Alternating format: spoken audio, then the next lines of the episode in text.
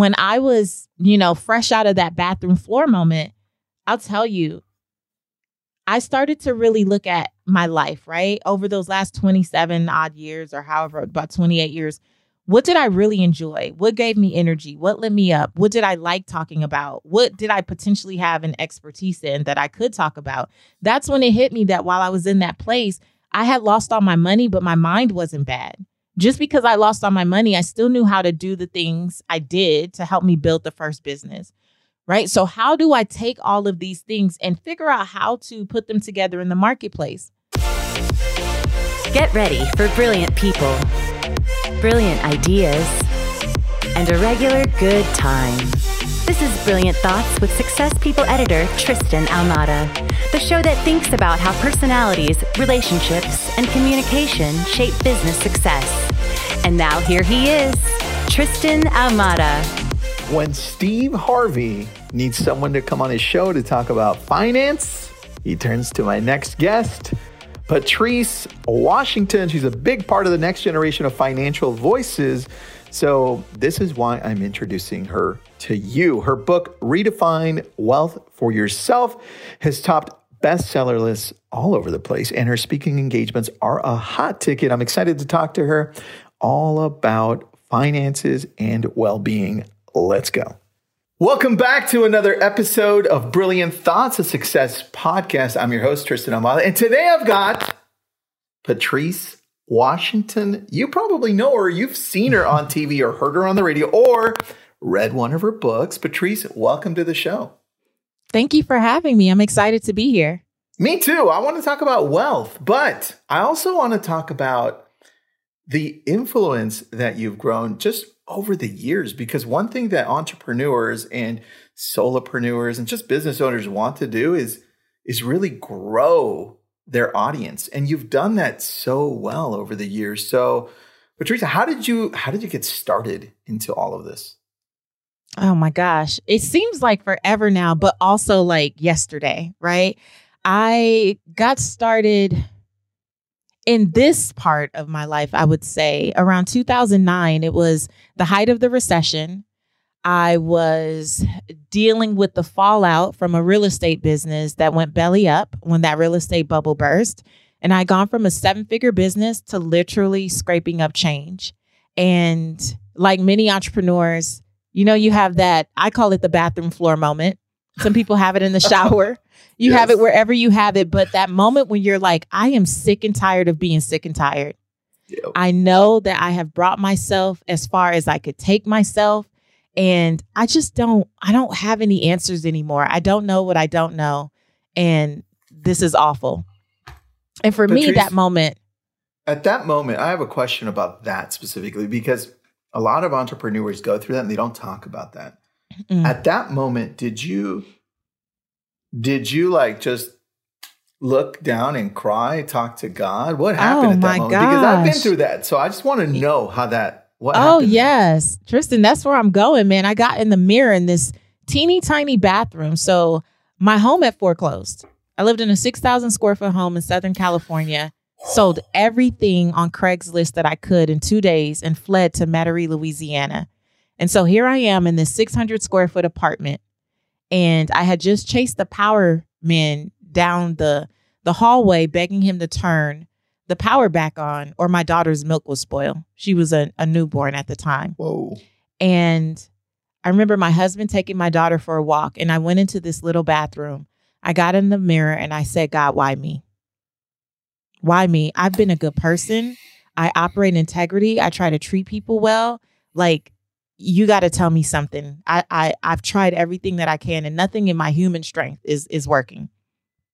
And that turned into crying, and then it turned into like bawling, and then it turned into that that snotty, ugly cry where you don't even recognize yourself. Oh, and I'm yes. sure the neighbors were very concerned. Mm. I was wailing at one point, and I ended up in fetal position with my forehead on the linoleum, literally on the floor, just like, wow. God, you got to tell me something. And I heard what I call that still small voice. Um, I felt the nudge to get my Bible. And there's a scripture that I landed on almost immediately. Um, it was Proverbs 17, 16. And it said, What good is money in the hands of a fool if they have no Mm. desire to seek wisdom? What good is money in the hands of a fool if they had no desire to seek wisdom? Now, here I am. I've built a seven figure business straight out of college. You know, I started my first business, which was a real estate and mortgage brokerage, during my senior year at the University of Southern California.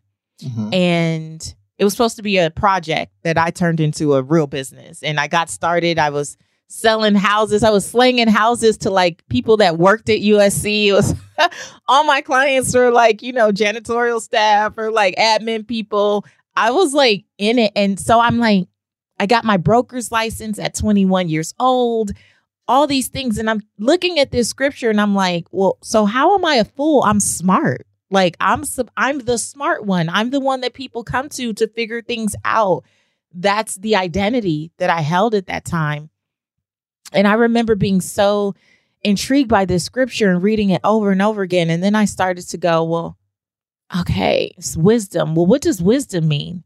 And that's the day that I learned that there was a difference between knowledge and wisdom because I had so much book smart and I had certifications and I could pass a test like with flying colors. I thought that knowledge and wisdom were the same, but knowledge was information and education, and wisdom was the application. Mhm. When do you apply it? How do you apply it? With whom do you apply it? And I didn't understand that because I was so used to being the one that was the identity. My identity was so caught up in being the smart one that I didn't even know how to ask for help. So all this was happening. You have to understand from 07 to 09, all of these things were happening, right? And no one in my family or friends, my close circle, no one knew what was really going on with us because I didn't know how to ask for help. I was determined to figure it out. I grew up, I'm Belizean American. I grew up with a very strong single mother, single grandmother, and I was raised to just figure it out. Not not understanding that you don't know what you don't know. And so while this is a difficult season, many people are in a difficult season, and maybe you could talk to someone else and come up with a different game plan. But many of us as entrepreneurs, we wait until our backs are up against the wall before we even So utter a word that we need support. And that was that was that day, that day, March 9th, 2009. I'll never forget it. I realized that yes, I had been very book smart, but one of my Mhm. downfalls at the time was not knowing how to ask for help and understanding the difference between knowledge and wisdom. And then one layer deeper, I was so into like trying to figure things out. I also wanted to know what wealth really was. Okay. I, I just wanted to know what wealth really was. And so in that same kind of era, the, the the days following, I started to look it up and I realized that wealth, the way that we define it most often is just material possessions, money and material possessions. But when I started to dig deeper, if you go down about seven or eight layers in the dictionary, you see that the original 12th century definition of wealth is actually the condition of well being. oh. And there was just oh. something that moved in my spirit that was like, I want to be well. I want to be wealthy, but I want to be well because I had been doing all the things and building this business. And I realized the reason I didn't know how to ask for support is not because I didn't have people around me that would support me. Mhm. It's not because I didn't know people. It's not because I didn't have necessarily any type of access. I had a people problem. Right? Like I had I had a people problem which turned into a personal finance problem because I didn't know how to ask for help sooner, quicker, faster.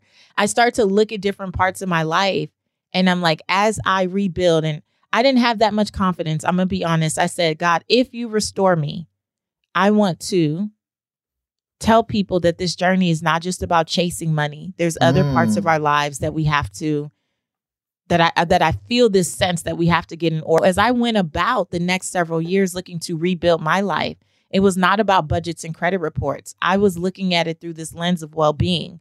And I'm like, I want to be well mentally, I want to be well physically. So when I didn't have money, right? I still spent time going for a run by the lake. I still I still Mm. spent time doing push-ups in my teeny tiny apartment and doing ab work, nice. you know, that I could. I started to like focus on being well in other parts of my life. And so when people look at the the the success path, if you will, right, going from losing it all and then moving to Atlanta after New Orleans and sleeping on my brother's couch, but then seeing me on these couches next to Steve Harvey or next to Dr. Oz or any of these number of opportunities I've had, they're like, "What's the what are the money secrets?" I'm like that I didn't focus on money. I focused on being well in all the other parts of my life. And that allowed me to attract the money, but also to be more disciplined with how I managed it, right? And and just how I mm. saw it and how I was a steward of it. Wow.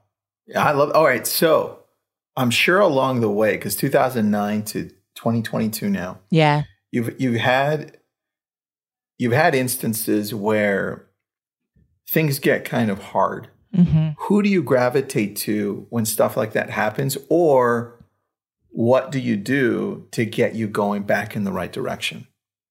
That's really good. Uh, a really great question. First of all, um, I start by going within. I have to be honest. I'm a I'm naturally an introvert, so I like to process alone, um, and I don't like to be heavily influenced by other people until I understand what I what my real question is right? I think sometimes we are so busy trying to like get everybody's input that now we are taking advice that may not be in alignment with what we've been assigned to do.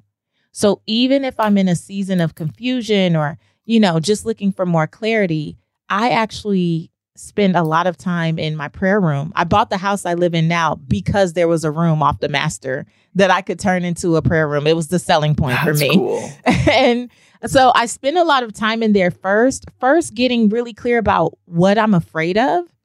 Because anytime we're in a season where things are not going right, there's always some type of fear attached to it, right? There's always something that we assign like and and you know, I might as well be Ava DuVernay. I make up great stories. Like I might as well be a director. Many of us, one thing happens and then we create a whole movie about how that's going to impact our lives or our business and it's not so even true. real. It's not true, right?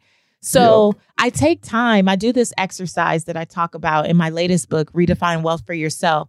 It's this exercise I created around 2016 and I, I was going through a hard time there. I was being harassed online. Oh. And it, it got really ugly and it, it, lasted over a year. And so on one side of this paper, uh, my prayer journal, actually, I wrote, What if? Because as it started to get to me, it was like, well, what if people believe this stuff? What if people really think that I'm a bad person? Or what if people think this? And I had to list it out because it was running amuck in my mind mm. and it was becoming a mm. distraction, right? To what I knew I was supposed to be doing in that season. So I wrote what if on one side just to get it out, just do a brain dump. And then on the other side, I wrote what is. And for me, that was what's the truth? The truth is, I'm a good person. like the truth is, I don't bother people, right? Like the truth is, I do good work in the world. I serve my clients with my full heart. My intentions are pure. Like I like I started to list all those things out. And as I started to list out the what is, the what if, it's not like it went away but I was ready to combat it. What if someone thinks this is true? Shame on them because my reputation says otherwise. Mm, what if what brilliant. if somebody finds this? Well, what is? That. Look at the track record. The track record speaks for itself, right? And so every time I find myself in and this is often right? like you can be completely walking in purpose and still be dealt BS on a daily, weekly, monthly basis. Like, so All let's not time. act like, oh, I'm walking in purpose and now everything is just, you know, sunshine and rainbow. Not true. This is an exercise that I pull out for the smallest, you know, situation or the largest. And it's the thing that's gotten me through, right? So personally, I do this first so that I know what I even want to discuss with anyone else. Mm-hmm. Um, next, I believe in therapy wholeheartedly. Um, I believe that many of us, especially as entrepreneurs, we will not grow or our business will not grow to the extent we're not willing to heal. Our business will only grow wow. to the extent we're willing to heal. And so, a lot of times, there are a lot of limiting beliefs, childhood trauma, you know, life scenarios that are going on. And we keep trying to push them down. Like, think of a beach ball, right? You're trying to push it under the water and it keeps coming up. It keeps coming up. And we don't realize how that's impacting our business and therefore mm. our finances, right? Yeah. So, therapy is my next line of defense, depending on what's going on in my life. If I need to dial it up and talk to my therapist weekly, I will. But for the most part, I maintain a biweekly schedule. So that's like the second who do I go to? I'd like to process things with my therapist. And then I would say, third, I do believe in 360 degrees of accountability. So at any given time, I likely have a coach of some kind. I likely have um, I'm, I'm in a mastermind or two or three for different things. I'm in a podcasting mm-hmm. mastermind. I'm in an all women's online business owner mastermind. like I'm in another just kind of general mastermind. I'm always surrounded um, by people that I trust. And, and the biggest thing again to me though is that when I'm asking them for advice, am I able to discern if it's in alignment with what I've been called to do? Because they can have wonderful advice doesn't mean it's necessarily for me. And that's where i think we get mixed up is because someone is successful we feel like whatever they say goes but that's not necessarily meant for your journey all the time. And i think when you spend that quiet time and you spend a lot I, I mean again i spend a lot of time processing alone then i can kind of lean into when mm, that feels like that's headed in the right direction for me or Thank you so much for sharing, but that's not me. I'm not gonna. I'm. That's not how I operate. Well, I love your approach because a lot of the times when when things when we think things go wrong, instead of looking internally first, we go out to seek help before we even know what the problem is or how we're categorizing it. So I, I love that approach, and I love the what if and what is. That I could see how that could give you a lot more clarity and, and really start tackling that from a stronger point. That's mm-hmm. so, I love that. That is so good. Yeah, it uh, was so divine. And like I said, it came at a very difficult time. And then you also realize that nothing, most things are not as bad as we make it. When you start to really do an exercise like that and you realize how much weight you're giving to these voices that are really insignificant in the bigger scheme of things because it's also like, well, what's the worst that could happen? So, you know, it's like if someone does believe that I'm not a good person, okay, there's yeah. people who already are annoyed by my anointing from the moment I open my mouth. What am I going to do? like, what am I like? What am I supposed to do? So, someone yeah. believes that I'm not a good person what do you do with that? I can't go around trying to prove to 8 billion people that I'm a good person. Like the only That's thing right. I can do is live my life. Right? And and I think that the results and the fruits will speak for themselves, right? Uh the proof is in the people that I support and the people who have been blessed because of my work. So I can't go around worried about the people who are determined to not like me. That's their like business. That. They cannot. That's so true. All right. So then tell me tell me how this well the well-being part of of the wealth building then gradually took you into talking about wealth. Yeah. So one of the mantras at redefining wealth is chase purpose, not money. And I'll tell you, Tristan, I say that. I'm I'm wearing it on my sweatshirt today. I say that and people go, That's easy for you to say. Like you mm-hmm. have money. I but I didn't always. When I went through that season and we had nothing and I got here, I was living on my brother's couch for several months here in Atlanta. And I had worked for Steve Harvey as an example back in the day. Uh, I started as an intern on his radio show when it wasn't even nationally syndicated, it was just LA. Mm-hmm. And that turned into a two and a half year gig for me. So when I got here, he had recently moved to Atlanta, brought his whole operations here. Now it's a nationally syndicated radio show. They yeah. find out that I'm here. They find out I'm kind of down and out. And he wants to offer me a job. Had nothing to do with personal finance education, which I had come to feel like was what I was being called to do. Right. So I go meet with Steve and uh, he's telling me about this job. And I feel it so strongly. I'm like, yeah, I can't do this. That's, I don't want it.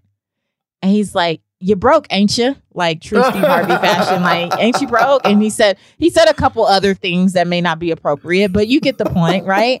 And I'm like, yeah, I can't, I can't do this. I like, I feel like I'm supposed to help people with personal finance. Again, as someone who was going through one of the worst financial seasons of their life, I, I really was a, you know, for all intents and purposes, felt like a financial failure. Yet mm-hmm. I had this nudge that I was supposed to help people with finances. And I told Steve no. And I ended up going to volunteer at a financial education nonprofit. Now, this is a season where my family could have used the money greatly. But I really was like, I don't want to say yes and disappoint him and not be fully committed. And I don't want to do something that distracts me so much from what I feel very strongly is what I'm being led to do. Mm-hmm. And so working at that nonprofit or volunteering ended up turning into me getting a job about nine months later. Um, and it started this momentum of me being in an organization where I was like, oh, people do pay for this stuff. like, this is a thing. I can really do it. It introduced me to new insights, it exposed me to new people. Like, there was so much, a whole world opened up for me. And that was the catalyst for me going down this path of mm. becoming who people now know as America's Money Maven. But it started out as a volunteer position for nine months after I turned down a job. And so when I say chase purpose, not money, the job that Steve was offering me could have never paid me back financially or in fulfillment what I have gone on to do. So when I returned to the Steve Harvey show, that was 2010, when I returned to the Steve Harvey show in 2014, he was helping me debut my second book. And what was supposed Ooh. to be a one time interview turned into me being the money maven of the Steve Harvey show for four years. I answered people's personal finance questions every week from 2014 to 2018. Damn. And that is an example for me, right? Every time I look at my life over these last several years, choosing purpose was me being well, was me doing what mm. felt well in my soul, what felt well in my spirit, and not just making a choice based on paycheck. Now I know that we have to we have to eat. I know we have bills. Even while I was volunteering at that time, I took odd jobs, but nothing that I would commit to. Just enough to like, okay, help with groceries or help with things so that I could focus on the financial education piece. And I was volunteering like it was a full time job. like I was always there. They were like, you need a job because you're always here.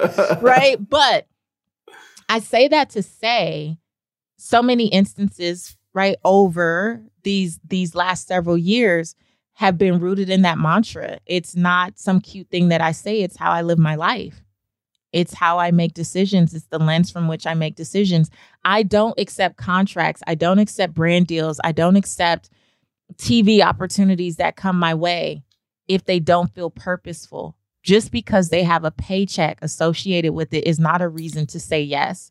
If it's going to threaten my peace, if it's going to rob me of joy, if it's going to take me away from my family for too long, if it's going to damage my health because now I have to work 60, 70 hours a week and I can't con- control my schedule, I say no.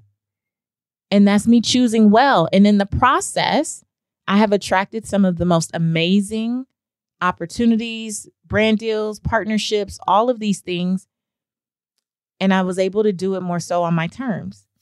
And I was able to still go on to build a great business and build wealth, but I did it being well, like with a, a mindfulness about being well in the process. So, how does somebody who's listening in start with that process? Because you're saying chase purpose, not money, but how do people actually do it? Where do they start when it comes to this? Uh, so I would say the first thing is to understand that while I say chase purpose, I don't believe anyone of us is looking for purpose. Um, you know, I hear a lot, Tristan, like, how do I find my purpose? And I want to say first that even in my case, it wasn't so much that I had to go find my purpose. I finally had to accept it. Mm. Because I think that many of us diminish or dismiss our gifts, our talents, what we actually can use in the marketplace um, to create wealth because it's not sexy No one is in third grade going, you know what I really want to be when I grow up? A personal finance educator. That sounds like a winner. That's what I want to do, right? You don't even know that that exists. But when I was, you know, fresh out of that bathroom floor moment, I'll tell you, I started to really look at my life, right? Over those last 27 odd years or however, about 28 years, what did I really enjoy? What gave me energy? What lit me up? What did I like talking about? What did I potentially have an expertise in that I could talk about? That's when it hit me that while I was in that place, I had lost all my money, but my mind wasn't bad. Just because I lost all my money, I still knew how to do the things I did to help me build the first business. Right. So, how do I take all of these things and figure out how to put them together in the marketplace?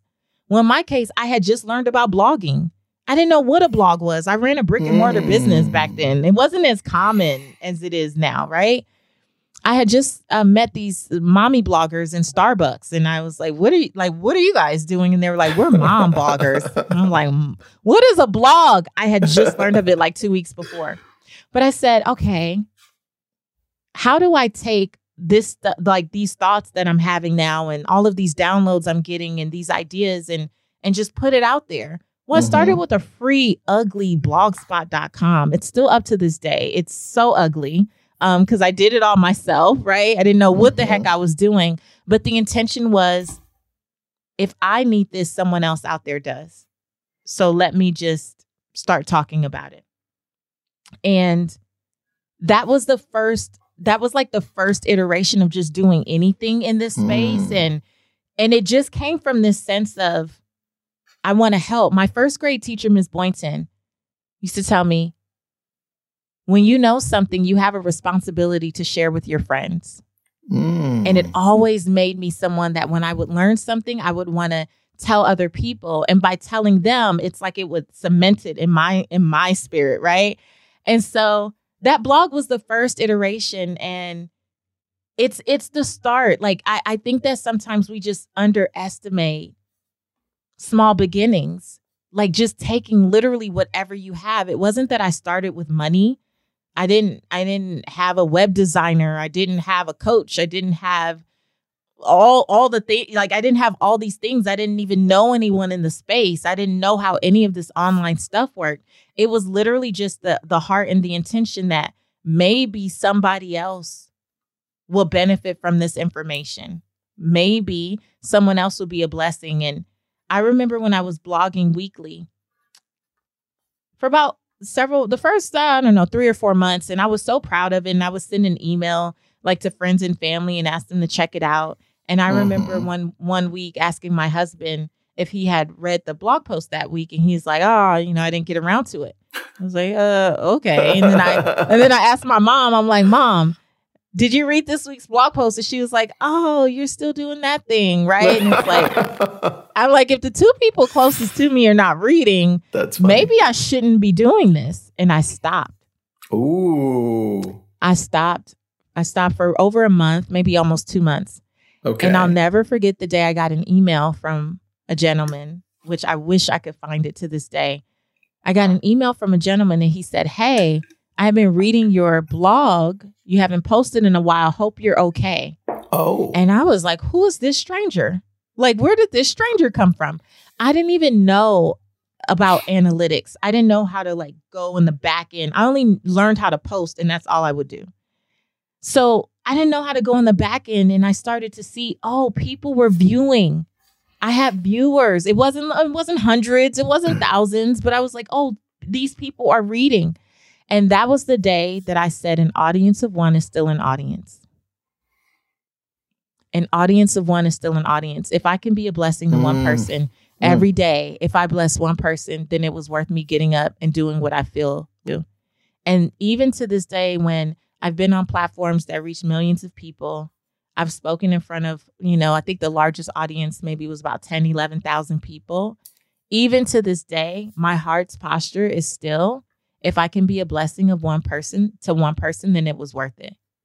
I go out every day. I post every day with the intention if one person gets it, if one person laughs, if one person has an aha moment, if one person takes action, then I did what I was supposed to do today. And that's beautiful. That has been the thing from 2009 till now. And I think that, you know, it's so easy to look at these things and be consumed with like, but how much money am I going to make? It's like, but how much Mhm. impact? How much impact do you want to have? Because yes, we can't pay bills with just impact and fulfillment. I understand, but I I'm gonna be a walking billboard to the day that I die. That you can still, because of how you're operating and living your life, like bring all of this stuff in, and the money is the natural byproduct. It really is. So many of us want the money first, but then our mm-hmm. relationships are in shambles. Our health are in, is in shambles. Our environment is in shambles. We can't even freaking enjoy the money. We're in a space, our minds are so cluttered that we're sabotaging everything. So we're getting it in. A lot of entrepreneurs, feast or famine Very true. feast or famine. It's it's always it's always it, like right. It's in. You get it one month, and then the next month you're like, okay, what the heck happened? There's something missing. I think that comes from having clutter in the other parts of your life. And at redefining wealth, we call it the six pillars of wealth, and we just talk about these different areas where if you start to shore things up, you will be amazed. And I hear this, I receive the testimonials, I get the emails, the DMs. You will be amazed how many other parts of your life start to open up when you're not even thinking about the money all day, every day. You say the six pillars of wealth because I know I know the listeners are going to be like, okay, what is that? Can you just go through them yeah, really quick? I'll go them, through them really quickly. So the first pillar is the fit pillar. It's about becoming your best self. Similar to when I told you when everything hit the fan, I did what what I start doing running by the lake. Like because I can, if I can't control anything else, one thing I can control is what I do with my body. Mm. what like what I put into my mouth, what I do with my body, how much I move my body, and mentally what I'm what am I taking in. That's the first like line of defense, right? Agree. and so agree. we want to jump to wealth, but hold on, we say health is wealth. It's very cliche, but most people don't really lean into that. We lean into like, oh, I'm on my hustle and grind culture. Oh my gosh, I was at my desk all day. I forget to eat. we lean into Yeah. team no sleep. I haven't slept in days. I'm just grinding. It's like, listen, we all get we all have, I hope, a vision for our lives. If you're an entrepreneur, you started it because you you had a vision, right?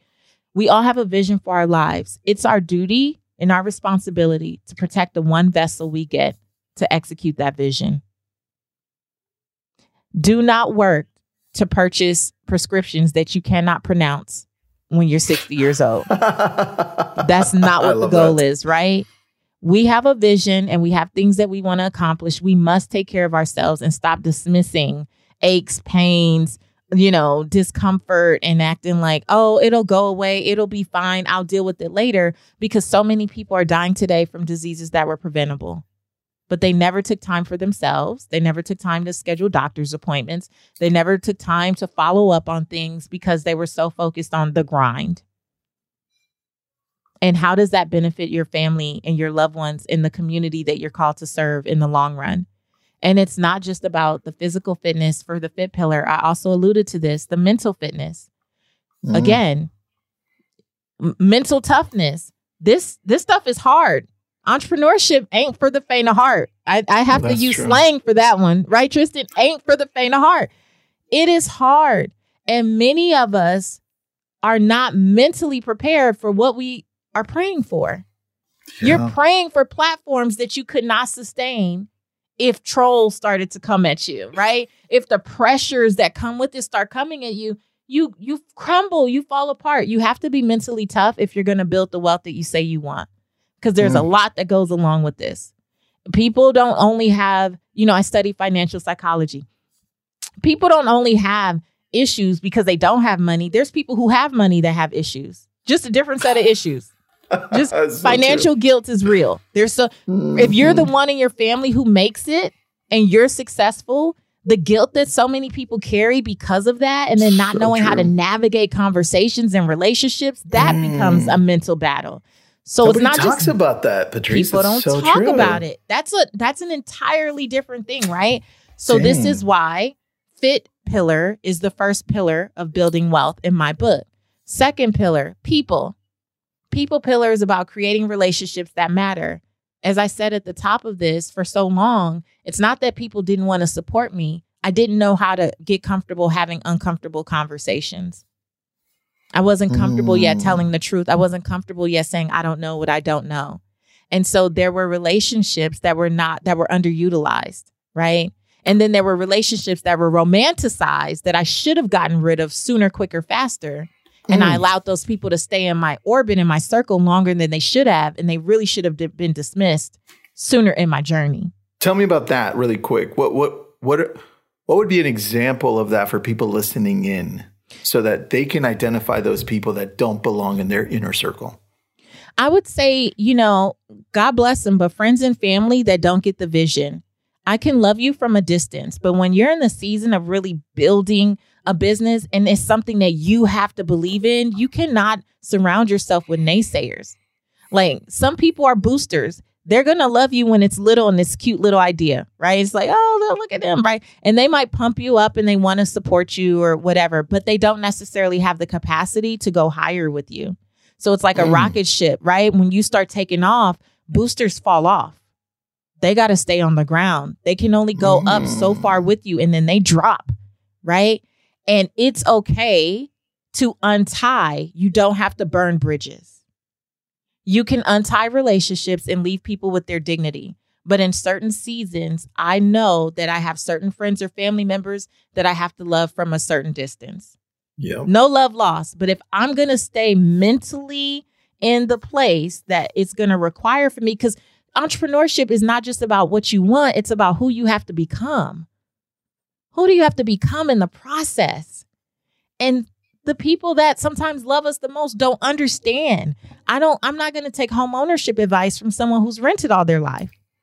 Because they've never been there. They they've don't understand what it takes. Yep. Yeah, and they haven't done their what ifs versus what is. So they're going to, you know, project all their fears onto me. And before you know it, now I'm afraid of something that was put in my spirit to do. And so I believe that if I have the vision, the provision is already going to be there. I just need to step into it. Right. And so I can't surround myself with naysayers. I can't re- surround myself with people who don't understand the vision. Again, I don't cut people off, but I do have to untie their proximity to me and how much time I'm spending with them in certain seasons. And I'll say the other part of this for me professionally is understanding that there's always someone watching you who has the power to bless you. But who mm. are they mm. watching you be? Damn, that's good, Patrice. I love that. Who one. are they watching you be? Because I've learned in my professional career, Tristan, the reason that I say, you know, I've been able to attract so much, it's not because I'm always pitching, it's because I'm kind. Like I treat people well. I, I do my best to operate in full integrity with people. When when I get booked to speak or to work with a brand partner one of the first things I say to them is I'm going to be the easiest talent you've ever worked with. Mm. I'm going to I'm going to be the easiest talent meaning I'm not coming in like a diva. I'm the type of person that will talk to every person in the line you know when I'm done speaking. If I can help it and I don't have a flight I'll kiss every baby right? And and hug every person. This is pre-COVID, of course, but you get what I'm saying. At this point, I'll fist yep. bump everybody, right? That's right. But like how how are you behaving? Because that is how I'm I I show up. Every time I speak, I get three or four more speaking invitations. Every time I do something, someone's like, "Oh, we need to use this girl for the next thing." So I don't fill my days with trying to go and force and push myself in people's communities when I have that one shot, I treat it well. Many people mm. are always looking for I used to call it the Oprah effect, right? People are like, when I meet Oprah, my business is going to take off. It's like, okay, but there's like 8 billion other people who could potentially support right. you. And I mean, hey, I've met Oprah. I want her to meet me again. like, I do too, but that's not my business plan.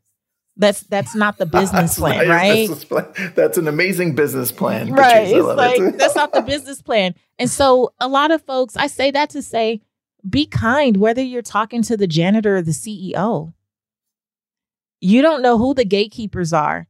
I can tell you in my business, Tristan, if people are are like rude to my admin team or to my junior coaches or to anyone, I will put them out of my community. Because you don't don't respect me and fawn over me when I show up, but you're not kind to the young lady handling my books, or you're not kind to the, I don't do that, right? And so that's a part of the people pillar for me is just how do we show up both personally and professionally. Um, I would say the next pillar is space. Space is about setting up your life to support you. Many of us waste a lot of time throughout our day, throughout our lives, looking for things we already own but can never find. There's statistics mm. on this. Mm. The average person mm. spends 76 hours going in circles, probably patting their pockets, going, Where's my phone? Where's my keys? Where's this? Where's that? Right?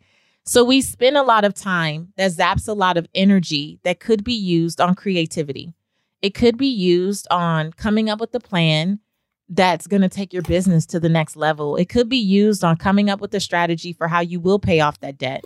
It could be used on so many other things, but we don't understand that when our lives are not set up to support us, we're constantly having to start over, right? On tasks. Our, our focus isn't there. Our energy is drained. We're not protecting the space that we're in. We don't prioritize the piece of our space and making sure that it supports what we say we want, right? Mm-hmm. And like I even believe in having a money making space. Like any Ooh. space that I occupy is sacred, right? Tell me about the money making space really quick. What does it what yeah. does that mean? I like that. That means that I'll I'll give you an example. When I first started doing this stuff, um, and we had a spare bedroom and I wanted to make it an office. And I wanted to make it an office, but we also had like boxes and you know, everything that didn't have a place went there to die, essentially. And here I am in this space, right? With with all of these dead artifacts trying to produce life in a business. Mm. Surrounded by things that no longer served us, surrounded by old Ooh. things, surrounded by junk, surrounded by Dang. stuff, surrounded by clutter. And we have to remember that clutter is the physical manifestation of chaos in our mind.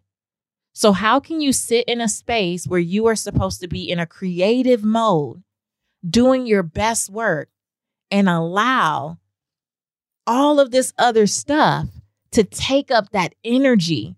You're, you may not realize it consciously, but subconsciously, you are not operating at your best if you are surrounded by things that don't serve you.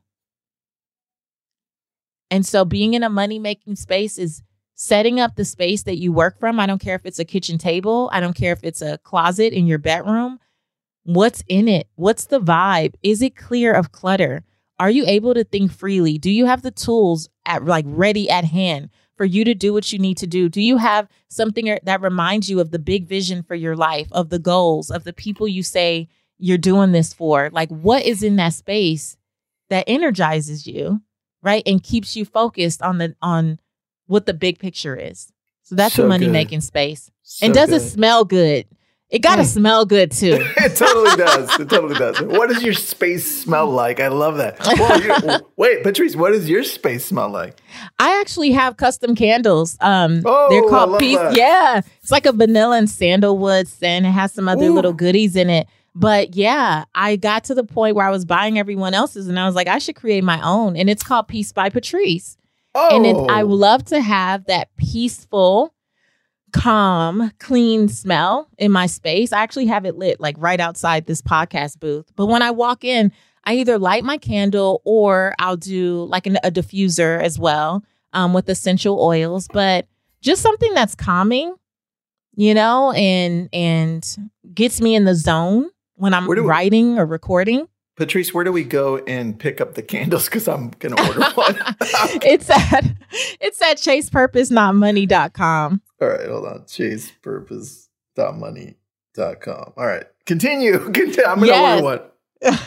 so um so that's the space pillar and then we have the faith pillar uh, and i would say this is about believing in something greater i have never been the person to feel like i needed to push people into you know, believing what I believe.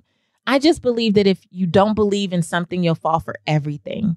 Everything that this life throws at you, you will be constantly distracted. And one of my, I think, superpowers is resilience. And that resilience is rooted in my faith. Ooh. Because I've been through a lot, right? So I talked about losing the business. I didn't tell you that my first son, you know, died after five hours in my arms the year before. I didn't tell you that I was on bed Whoa. rest for 10 weeks with my daughter, and she was born 10 weeks prematurely. Right? I mean, I've been through so many betrayals, so many heartbreaks, so many different things, and yet purpose has not been postponed. I still have, uh, you know, operated from a sense that purpose will evolve.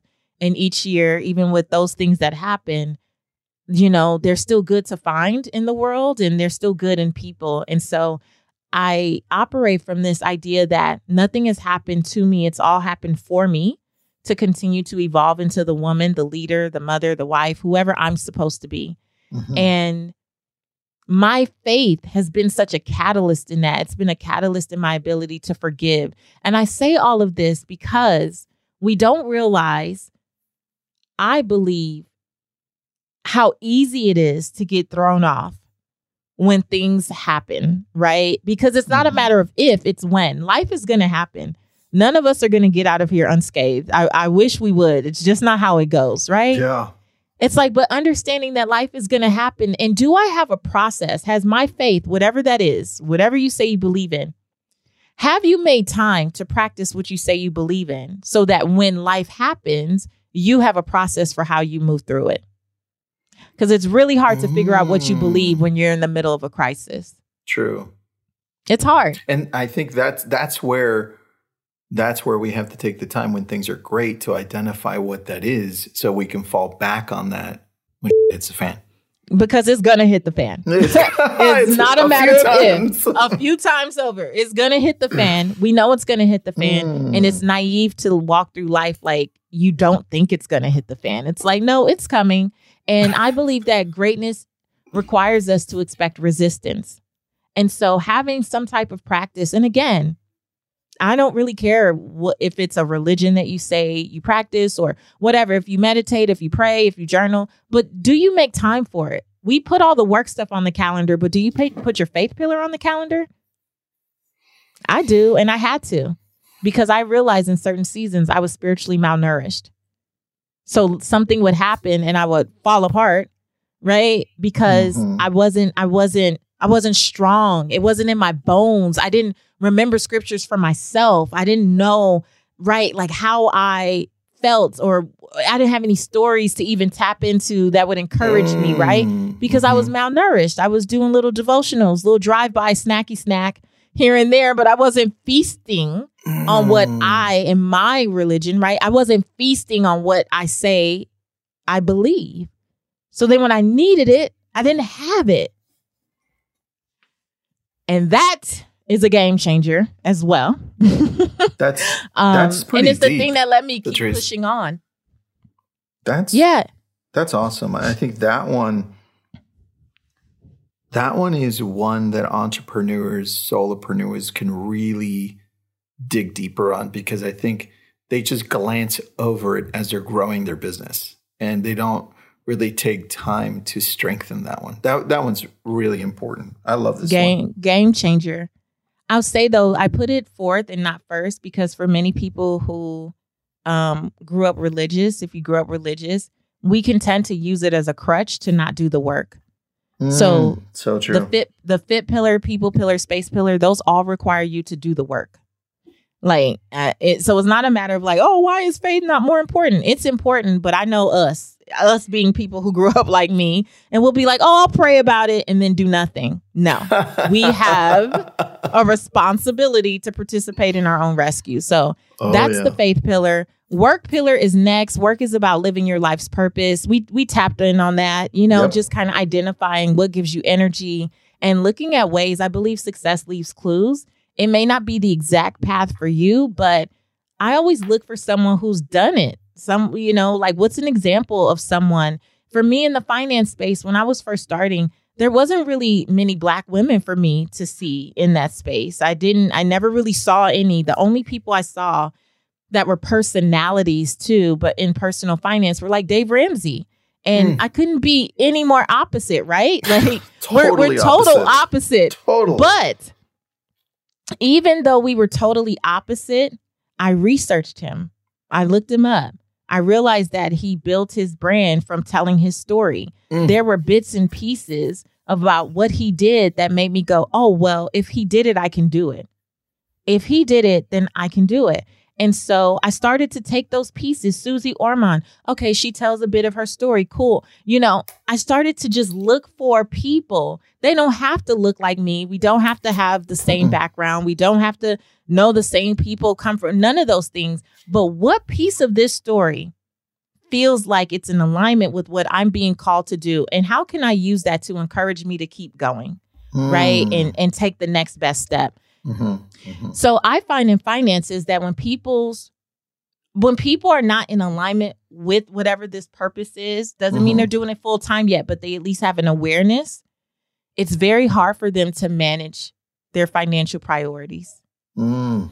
A lot of times the reason that people are mismanaging finances are because they're trying to fill a void. And that void comes from a Mm. lack of fulfillment.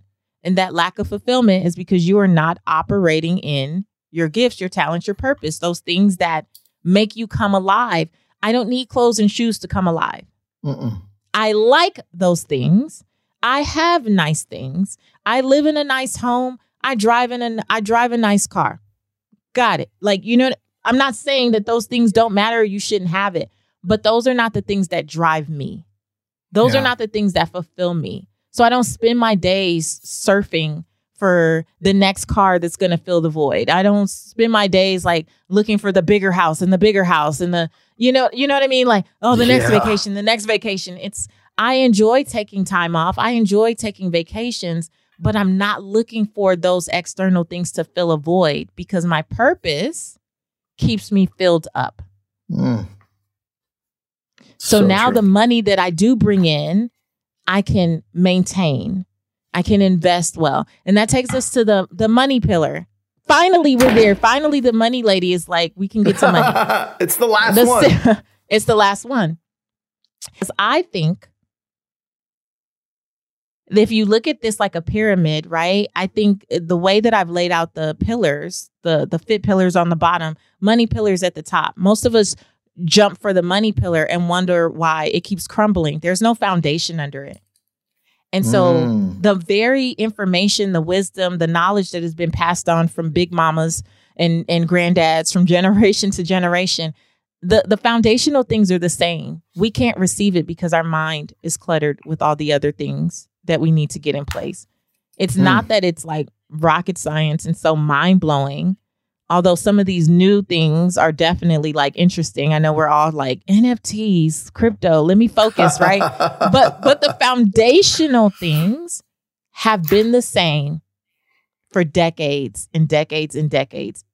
It and if you just did those things, most people would be better off, honestly, with their finances. But why are you not following the advice that you've already heard? Because your mind is cluttered. It's not that you didn't hear it, you can't receive it yet because maybe your aches and pains are talking over it. Maybe your childhood trauma is blocking it. You know, maybe those negative relationships and the things you need to let go of, maybe the clutter in your space is keeping you from actually following through with the stuff that you said you were going to do this year. I'm going to budget. You can't find the Mm. calculator. Like, you know, you can't find anything. All of these things contribute to the blocks that we experience with our finances. And what I do is bring this to people's awareness so that they can start to deal with some of those things. Yes, you have financial goals, keep the financial goals, but I guarantee you that if you start to work on these other five pillars, you will start to see an uptick in your finances without much effort from you. It's a natural byproduct. It That truly is.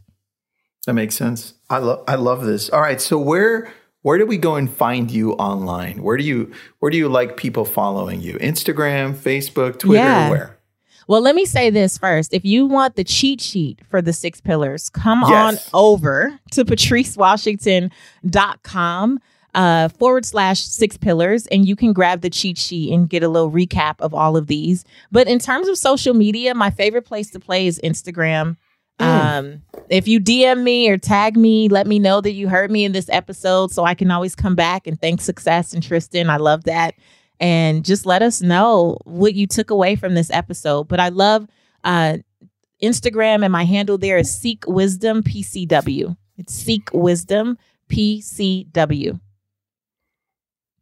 Seek Wisdom PCW. All right, I just followed you. Patrice, Cool. You rocked this. This was this was super good. So thank this you was for your so time. good. The time flew by. You were awesome to talk to, and I'm so grateful we we made it happen. Well, let let's do this again in the future. This was I took a lot a lot of notes. I mean, here we go. So Oh my gosh, I love it. Um, I I got so many great quotes from you. It's just you're you're so knowledgeable and wise, by the way. So very awesome. Thank you for being on, Patrice. We love you. So thank you. Oh, love you guys too. Thanks, Tristan. Those are all the brilliant thoughts that we have for you today. If you like what you're hearing, drop us a review or just tell your friends. This has been a Success Podcast. Head to success.com slash podcast to hear more just like it.